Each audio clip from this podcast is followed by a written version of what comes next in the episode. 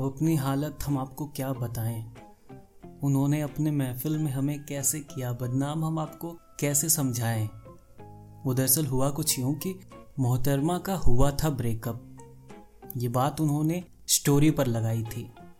हम भी सांत्वना देने उनके इनबॉक्स में पहुँच गए, न जाने हम पे कौन सी दीवानगी छाई थी। वो रो रो कर अपना दुखड़ा बताने लगी। किस तरह धोखा दिया उनके एक्स ने, वो किस्सा सुनाने लगी। हमने भी मौके का फ़ायदा उठाया। मनी मन मुस्कुराते हुए उनके हाँ में हाँ मिलाया। वो उसे गालियाँ दिए जा रही थी। तो हमने भी उनका साथ दिया। पाँच छः एकदम बढ़िया बढ़िया गाली हमने उनके एक्स को बांट दिया। मेरे मुँह से अपने एक्स की बुराई सुनते ही उन्होंने अपने मेल्ट हुए जज्बातों को रॉक कर लिया। अचानक वो मुझे ही गालियाँ देने लगी और सोशल साइट से मुझे ही ब्लॉक कर दिया। जाते जाते वो बोली कि, विनय हमें ऑनलाइन देखकर तुम्हें भग से मुँह नहीं खोलना चाहिए। और यह हमारा इंटरनल मैटर है, इसमें तुम्हें बीच में नहीं बोलना चाहिए।